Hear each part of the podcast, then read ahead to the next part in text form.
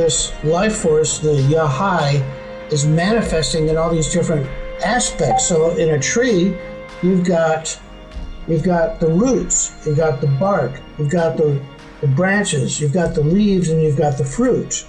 So all these things are all part of Yahai. And then what happens when it dies?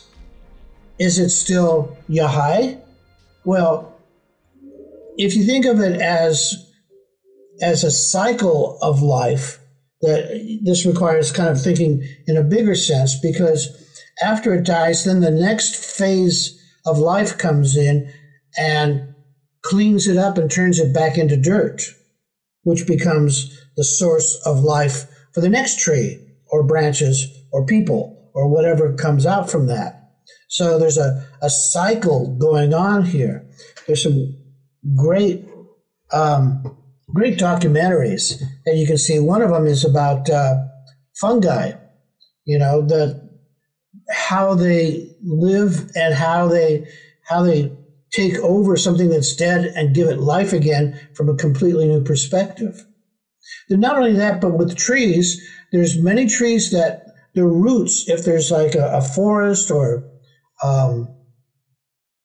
any kind of park or anything, the roots connect with each other, and the trees all know what's going on with each other. So it becomes a community where they're passing back and forth nutrients and information about what's going on with the soil, what's going on with the climate. So there's a communication going on, and this is another aspect of the life force. So you can, I'm riffing on the idea of what that one name might be about. And with each name, and there's 99 names, this can take you into all these different places to explore and learn about Allah. Our job, if you will, why we're here, is to know Allah, to praise Allah, and to be close to Allah, and learn to love Allah and to trust Allah. So these are ways to do that according to your intelligence, your form of intelligence is a way of getting to know Allah your best way. So if you think about the different kinds of intelligences, whether it's analytical, kinesthetic, visual, aural, geometric, or emotional, these kinds of intelligence, you have a proclivity, a strength, and you have some weaknesses. So you use your strength to get to know Allah, and use that to help you work through your weaknesses as well. So, getting to know Allah, I'm going to start with Hafez, read you a little poem. It's called So Many Gifts. There are so many gifts still unopened from your birthday. There are so many handcrafted presents that have been sent to you by Allah. The beloved does not mind repeating, everything I have is also yours. Please forgive Hafez and the friend if we break into a sweet laughter when your heart complains of being thirsty, when ages ago, every cell in your soul capsized forever into this infinite golden sea. Indeed, a lover's pain is like holding one's breath too long in the middle of a vital performance, in the middle of one of the creation's favorite songs. Indeed, a lover's pain is this sleeping, when God just rolled over and gave you such a big good morning kiss. There are so many gifts, my dear, still unopened from your birthday. Oh, there are so many handcrafted presents that have been sent to your life from Allah. Nice, huh? So, talking about getting closer to Allah, and I mentioned the names and, of course, poetry, Hafez, and also what is right in front of you. Right in front of you is Allah. How you look at it or what you're looking for is what you'll find.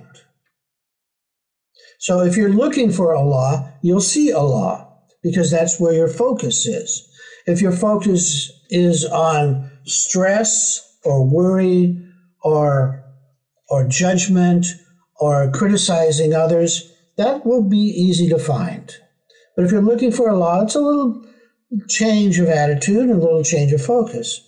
But Allah is always there. And in this universe, which is 13.8 billion years in its current state, that's span of life. Okay, there we go. There's 13.8 billion years, and your life, let me see if I can find where that, no, sorry, it's hard to see it. Compared to the 13.8 billion years, it's really hard to find. So the thing is that we've come from earth, dirt. We come from dirt. Why? Because it's humble. It's humility. And that is the best way to come to Allah, is through humility, because from humility, it's much easier to reach love. Love comes from humility, and this is because your heart is open. It's easier to have an open heart that way. So, comments or questions so far? Yeah. Question, Sheikh, but it's a big one, so I don't know if it's maybe for later. But one of the questions that come up for me recently is if you're focusing on humility and being, focusing on love and being humble and all that, then is there a place in that, though, for striving and for, excellence? How do you marry, or how do you find, is that from Allah, or is that only from nafs, wanting to be, wanting to do the best that you can with something? I would say doing the best you can, given what you got, to me that's art. That's the art of living. So humility doesn't mean, it's not the same as being sort of small or making yourself insignificant necessarily. I guess is what I'm asking. It doesn't mean that you give up that drive to act towards excellence. Or do you know what I'm talking about? Yeah, I do. And there's the other part of that is there's that, and then there's the idea of surrender. That they're kind of connected in the sense of I should just let go of the steering wheel and let the car go where it will? Is that surrender? Exactly. Yeah. It's I guess I'm seeing that in terms of more of the life. The car is your life kind of thing, and so being humble and trying to listen for Allah's direction, but then not letting that in a way being an excuse. That might be a bit too harsh. Yeah. Not letting everything go and go. Oh, well, it's all up to Allah. Whatever happens. Yeah, that's a misinterpretation of what's going on. Yeah. Because, yes, you are responsible for what is given to you. Yeah. It's in your hand. If it's in your hands, that's your responsibility. Sure. If it's your job to take care of an auto engine or be a lawyer or service operator of some kind. That's your job. You do it the best you can. No, that's okay. But what if it's not your job, but you feel like maybe it should be? That feels like I'm starting to get into NAF's territory. So yeah, that's going over into NAF's territory. Yeah. I guess I'm talking about sort of the role of ambition. Is ambition completely from the NAF's, or is there a part of you that sort of knows, has a feeling that there's something that you've got to give or to be, that you could be, that wants to fulfill that potential? Do you know what I'm talking about? Yeah, I do. And the way that I approach that is to go for it, but in the sense, with a humble or humility in your heart to know if this is NAF's or not, it's still going to be a learning situation. You're going to learn something. You may learn... Oh, and it's going to take you somewhere. And the idea is you're trying to follow Allah's directions. This may be that, and it may not be. But one way to find out is to do it. Okay. And you may end up in a completely different way, or I bet something is going to be learned. Either way, yeah. Either way. Sure, yeah. And this idea of, once again, trusting Allah and doing your best and going, okay, Allah, I'm going to follow this because I feel impelled to do this. I feel a lot of energy here, so I want to do this. And then and what we do as Sufis is we try and get an inner and outer confirmation. Yeah. And inner confirmation is you may have a dream, or you feel it in your heart strongly, or it's something that you feel really close to. And an outer confirmation is you get the job, or you get kudos or approval that this is going well. So that, depending on what you're going after, I think is how we learn. There's a number of things I've spent years trying to get to work. And it isn't about the things themselves as it is, as we talk about, it's not the destination, it's the journey. Yeah, but there's always that illusion, isn't there, that once you get that thing that everything will be fine and will be done. Yeah, of course. And there's a part of us that knows, no, it's not actually going to work that way. Right. But at the same time, if you don't go down the road, you don't know what's on the road. That's right. And if you're open to learning, whatever that's going to teach you, it's going to be okay. It's going to be, you get the juice from it. Yeah. Mm-hmm. This one screenplay I'm working on, I'm rewriting it again, starting from scratch. And I don't know, this is about the 12th year working on it and getting awards for the script, but then, it's not good enough.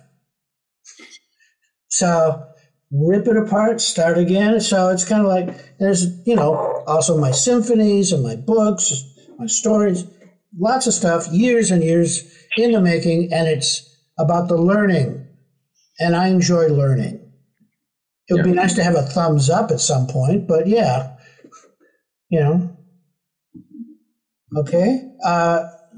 Salaam alaikum, Ruqayya. Anything you wanted to add here? Alaikum assalam. Yeah. Sorry, I'm a bit sick. I was just thinking, earlier on, what you were saying, Louis, is basically like the trusted Allah but tie your camel sort of thing. Of you go, okay, yeah, so Allah wants me to do this thing. Obviously, once you make sure it's not my brain wants me to do these things, my nafs wants me to do these things. But the tie your camel is do your best. Yeah, no, trusting Allah, I got no problem with. It's trusting myself that I have trouble. Yeah, but it's about it's about going further than just trusting Allah in that. So it includes doing your best. It includes respecting what Allah gives you and all of the amazingness that comes with that. And yeah, honoring it. Yeah. And the distinction is, and this comes up almost all the time with me anyway, if I get this, and there's the nafs in there, if I can do this and I get the approval and the rewards from it, aren't I great? If that starts happening, then you know that's not right. This is all about Allah. And if Allah wishes this happens, it's all, you know, it's all in Allah's power. I have no power. I can set my sights for a certain harbor. Whether I get there is up to Allah. I guess it's interesting to like be able to differentiate between the words of Allah and the words of your nafs, because if you're in your brain, thoughts sound the same, right? There's like, so being able to, like, I think if there's certain situations that I'm in and it's outside of my control and I've been given something which I didn't strive for, but I'm grateful for because I'm just happy that, wow, I didn't ask for this, but I'm blessed to get it. That's cool. But then there's another voice which will be, I deserve this, which is starting to get a little bit tricky. And then there's another voice which is, once there's the deserve, I worked hard for this and I deserve it. And then there's another voice which will say, I need to hold on to this, and if this is taken away from me, I'll be miserable. And then it's like, well, which one is really the voice of Allah, right? Like, at which point has it turned into my ego or my nafs versus something which was given to me by something which is beyond me and bigger than me?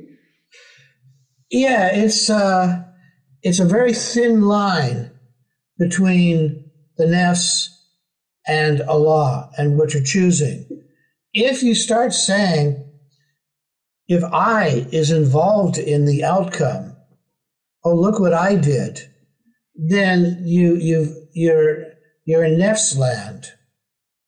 When you go, okay, I finally made it through, or I got here, or I didn't make it, I do the best I can, it's Allah's world, it's Allah's time, and I am just I am just a servant of Allah, and I'm trying to get to do what I think I'm supposed to do the best I can. And leave it to Allah to be your guide. And that's another thing, is having guidance for both internal and external. That's very much needed to be able to bounce off of someone who has your spiritual concerns in regards. So that's important too, because sometimes we can't see the whole picture, and stepping back or finding a different way to see, because we have many different ways to visualize or shift our attitude or perception. And being able to look through different lenses to see where we're at in regards to these different activities that we take on.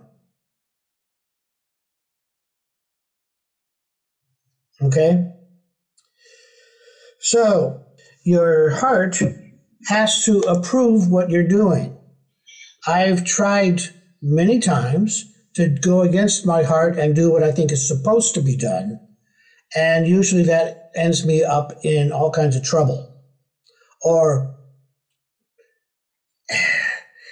that creates dis-ease. There is ease and there is dis-ease when you don't feel comfortable. And that's when your heart is not approving. So learning how to hear your heart, to me, this is one of the finer arts that very few people actually engage in, which is learning how to listen. Listening is a very high form. Stravinsky says, ducks hear. It takes effort to listen. So listening, in this case, to your heart and not your imagination or your nafs, which means, you, first of all, you have to be able to distinguish the difference. The nafs are always going to point to me. Now, it's all about me. I am the bottom line. I am the center of the universe. And you are just some kind of satellite in my solar system. What we try to do as Sufis is put Allah as the center of our universe, and everything revolves around him, or them, it, she, them. So our job, like I said, is to recognize that Allah is everywhere, in everything, and to learn how to praise him and to love him. He doesn't mess in our life. We come to him willingly. And that's kind of what we're trying to learn. And Sheikh Tanner says, and it comes down to this: are you with Allah or not? And he says also that Allah is trusting us to make the right decision. Now, if Allah is trusting us and is forgiving us for being stupid and making really stupid mistakes, we should pass that on too and pay it forward to those around us and be understanding. One, if I have nafs, you have nafs. So everybody has nafs, and to understand that we're all trying to get along. Some people have kind of a longer way to get to realizing that. Some of us are face to face with our nafs and go, yeah, I got problems. But that doesn't mean that we can't learn from them. One of the teachings of Sufism is that everyone you meet is your teacher. And that when somebody comes to you and they have a problem, or they have something they're doing, or they disturb you, there's something that you find offensive about them, that's teaching you something, and your job is to decode what the lesson is. Sometimes, oh, I do that. That's me not liking me that I do that. Other times it's like, oh, that's a different way to look at things. Another thing is, everybody you meet has a specific reference point. Can you lock into that reference point and get that vocabulary and become interested in that person as a representative, that they represent Allah, they're part of Allah, and your job is to learn from them. Are you learning from them, or are you getting in the way? Now, do you know what I mean by this? Does this make sense, or do you want me to elaborate more on that? Makes sense. So, to me, I look at this as a way, as a practice, just as we have a practice of trying to be of service to other people, so that we are not thinking about ourselves. So, doing zikr is a way of getting out of the way, but also being of service to others is getting ourselves out of the way, and being curious about other people and allowing them to talk and tell us about themselves does a lot of things, both for them and for us. One, we're not thinking about ourselves, we're thinking about this other person. What do they have to show me? Why am I with this person? What do they have for me that I can find of interest and learn from? So this just happened to me the other day. I was at the doctor's getting a flu shot, and we're waiting for the doctor. It's a nurse that I'm seeing.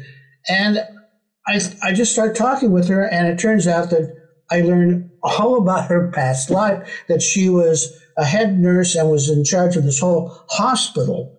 And so I had lots of questions because, you know, of one of our murids was a doctor and had looked at hospital culture. And I was looking at that and going, so how does that work? What makes a good hospital? How does it work? She says, it's the nurses. I said, well, what about the doctors? She says, the doctors talk about the nurses, whether they're helpful and positive and they can work with them. Doctors will go to a hospital where the nurses are good. And this was changing all my ideas about how hospitals work. I was learning a lot. And at the same time, this person is being asked about her life. Now, what do you like to talk about most? You. You want people to hear you and be approving of you and respect you. And the best way, to me, the idea of Sufism, in my view, is to bring peace to the world one person at a time. And if you can bring a person to talk about themselves in a way that you're hearing them and listening to them, it gives them a satisfaction and confidence and a sense of trust and peace, which brings them closer to Allah and makes them feel better and makes their life a little better. She says, yeah, and now I'm doing this job, and I was at that job. I was there at 6 a.m. I left 7 p.m. After 16 years, this is my rest and relaxation. This is my R&R. I don't have to work so hard. And I'm going, wow, that was quite a life you had. You know, this must feel really good. And letting her do the talking and following her and getting her points of reference for future discussions with other people who may be in the medical business. I now have some more information that I can use when I talk to anybody in that business. This is what I'm saying is learning different reference points means also learning vocabulary, perspective, and their attitude and all the different factors that we can't get just by reading books or imagining. This is personal information that increases both your understanding of this person and that milieu, but it also helps them feel comfortable and safe and respected and appreciated. To me, this is where peace comes from. Non-peace, war, battles come from not feeling understood or feeling disconnected. What do you think? It was hard for me to get started doing this, basically because I came from a very manic, depressive place. And I figured, you know what? I got to stop doing that. I got to find some way out of it. And I discovered, you know, I don't care about me. I don't want to know about me. I want to know about you. And I want to learn about you. And so now I look for something that's interesting about the person. Maybe it's a scarf or a ring or a necklace or shoes or a skirt or pants or something that I can have an opening into that person's life and get to know them in a way that they feel known. Do you go into interactions with people with a set of principles that you're going to walk away with the energy balance, which is positive for the person, or at least neutral as opposed to negative, and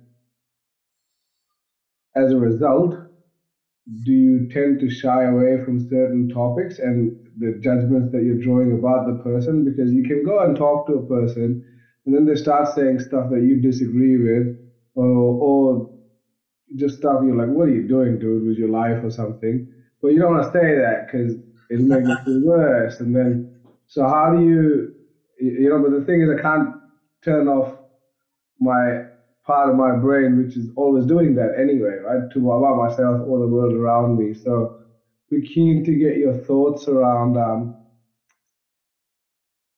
It's interesting you say that you come from a manic depression background, so you decided and you made some changes, obviously, right? So I too have been quite harsh on myself and stuff in the past. I'd be interested to get your thoughts around how do you create a positive energy interaction with people on an ongoing, sustainable basis with everybody you meet, especially when you might be depleted or others might be depleted. Okay, there's a couple questions in there. Yeah, sorry, that was a rant. And okay, let me start with one. Which is, like I said at the beginning, you have to know your own nafs. Mm.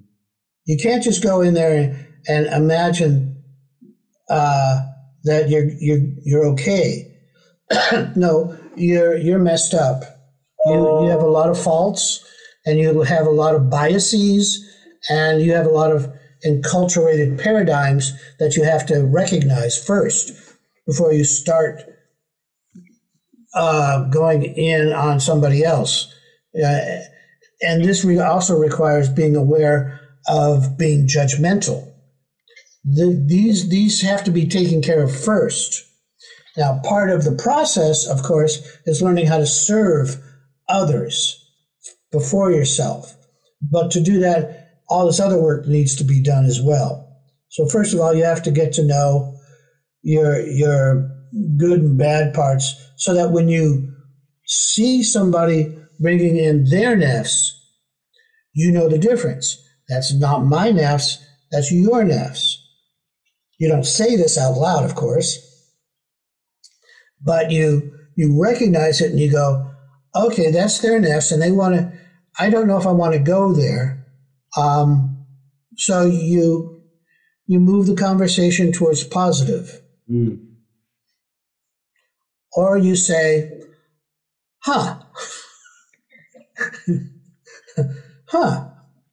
interesting. What do you do for work? Yeah. What do you do for work? Me? Yeah. You say you're right. I'm a cybersecurity strategy consultant, so most of my time I'm dealing with quite senior stakeholders in companies, trying to convince them that they need to buy our services. And so to a large part, I have to portray a lot of confidence in what we sell and portray that I know what they're doing really well and where their weaknesses are and get them to buy services from us. And those are usually not products, they're services. So those are consulting services, advice and guidance. And for that, put it crudely, you have to make people feel not very confident so they think we are more confident so they come to us. Sounds terrible. I put it that way, but it's kind of my job. This is still the same thing. Mm. Even in sales, the more you get the person to talk about themselves, the more trusting they'll be of you. I find the reason I asked what you do is that I found in my job, where I work with little people, that the ones that are the most judgmental are actually the ones who are the least confident. And the ones who are the most judgmental are also the ones who don't know their own weaknesses, and it goes together. Yeah. So the lack of confidence is when you don't know your weaknesses. It's also built on fears. Exactly. So the ones that go around telling other people what to do, the kids that go around are the ones who are less developed emotionally, and the ones that are wanting to be superior because they actually feel inferior. I guess you could probably apply that to companies as well. I don't know. Yeah, but again, like Sheikh says, it comes down to that trust thing. Like when you let a person give you all the information instead of critiquing what they present, they will eventually give you what you're looking for a lot of the time. They'll confess their own weaknesses. They'll bring it up themselves. I'm having a lot of trouble with this because I trust you. I'm going to share this with you. And then you're like, awesome. Now I can swoop in and solve your problem. There you go. Yes. I think reflecting on the other thing we were talking about in terms of having a positive conversation, sometimes I'm like really, the interactions I love having with people who I feel like I have a positive energy balance after I've interacted with them are people who see me for more than what I'm seeing myself.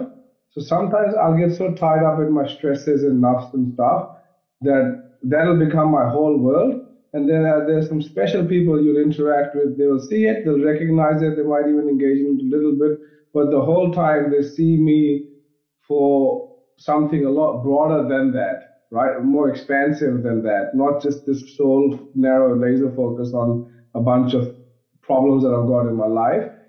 And it's interesting you say that, I think it does come to maybe I think they are looking for that in me, so they get that out of me, and therefore I walk away thinking, yeah, I am something broader than these problems. I don't know if that makes sense. I get it, yes. This is why it's also, again, being clear about your nafs. And especially after something like that, you want to get your feet back on the ground, maybe even do a prayer. Been reflecting recently on how much how important alone time is. And I'm someone who used to want to be alone all the time just because I was overwhelmed a lot. But these days it's not so much about that. It's more about, when I'm by myself, I know that everything that's going wrong is my fault. I'll put it that way. The only naps that's around is my naps. So it's clearer to see, okay, that's me. But then you go in, join other people again, you go, oh, no, that wasn't there before. That must be you. So it's the only way you can tell, because otherwise if it's always mixed up, it's all a mushmash and you don't know what's coming from who. Yeah. But when you get a bit of time to yourself, you get to know where you sit. Being clear about what your nafs are does take some alone time. It takes meditation, reflection, zikr, rabita, and shutting up. And then you can listen to the hecklers in the crowd, the nefs. They'll go, I should be first. What about me? I need attention and affection too. And then, you know what needs to be done. But you need to hear your own nefs and what they're looking for, and then learn, strategically how to either ignore them or shut them up, or do whatever necessary to excise them, to eschew them, to get rid of them, or to put them in the background. Just because you ignore them doesn't mean that they go away. Some nefs need specific activities to reduce their affect. Yeah, Emily. I remember you once saying the only good nafs is a dead nafs, which I liked.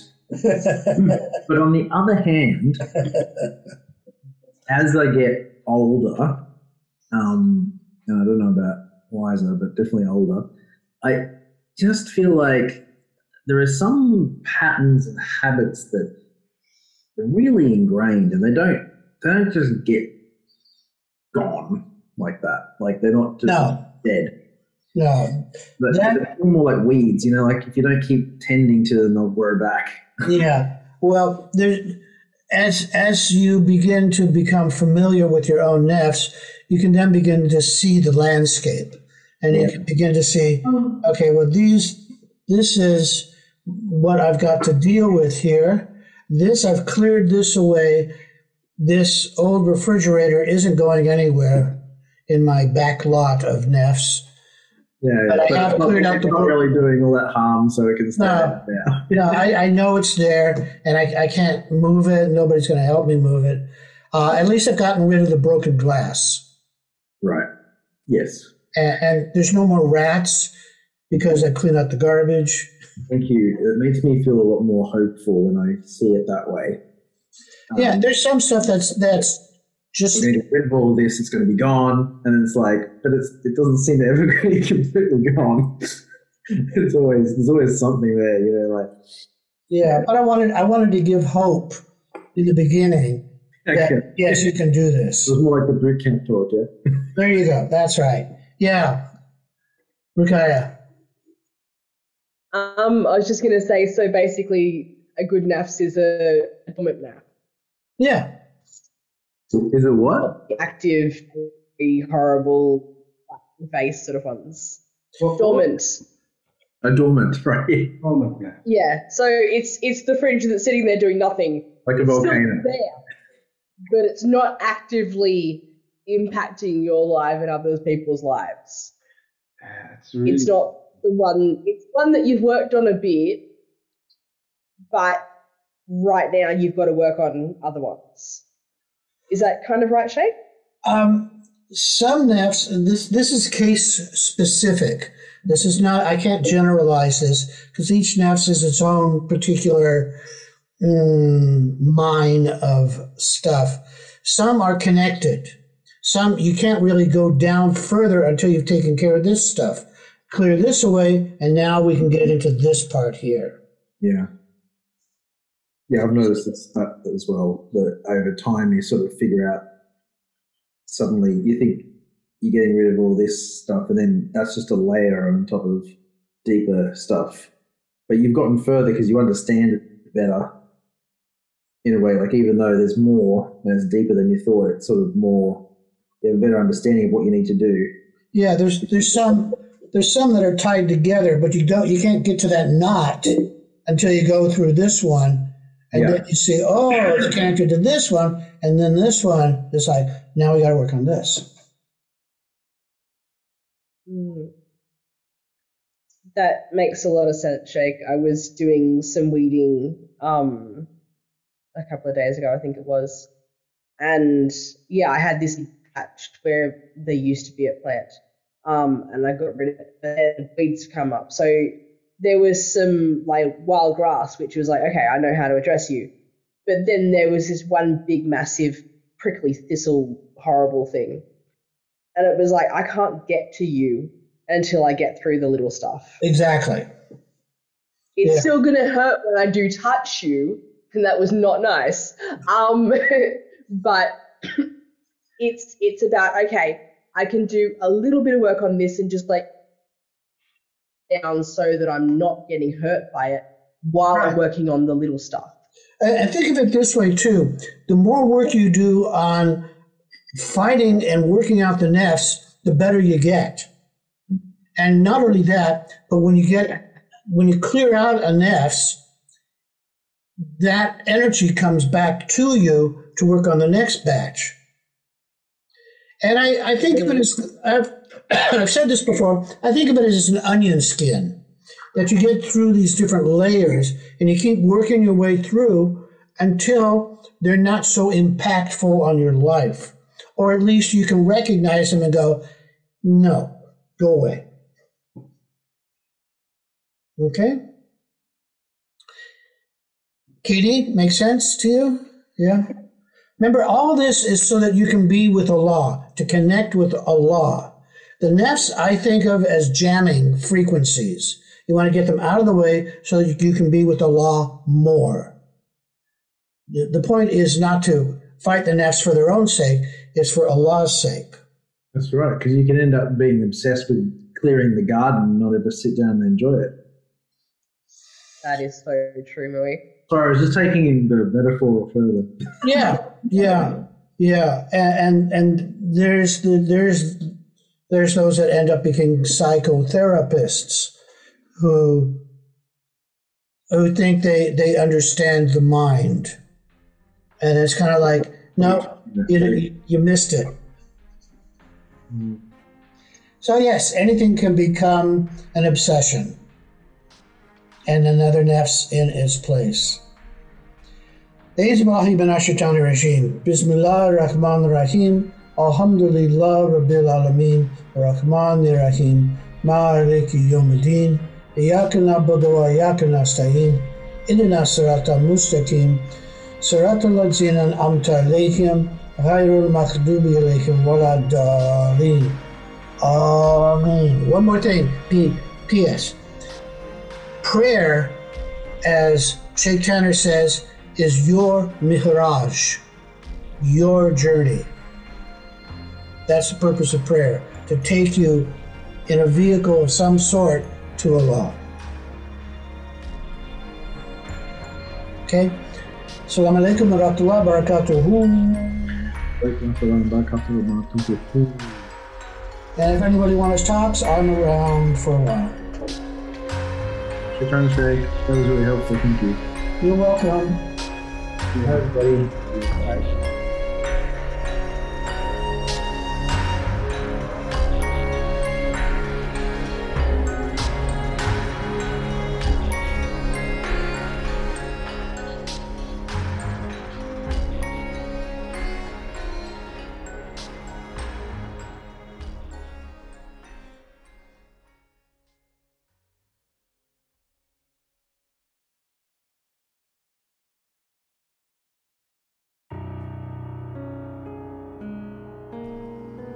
Assalamu alaikum, Marids, seekers, curious, and interested listeners.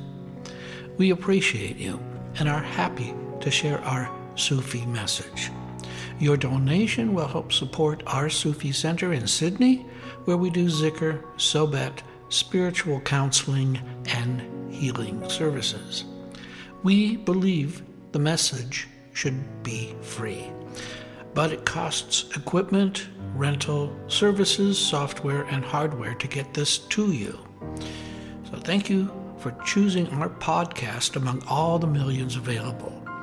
If you go to our website, AnsariSufiOrder.org, you will be able to donate through PayPal whatever you think this information is worth to you.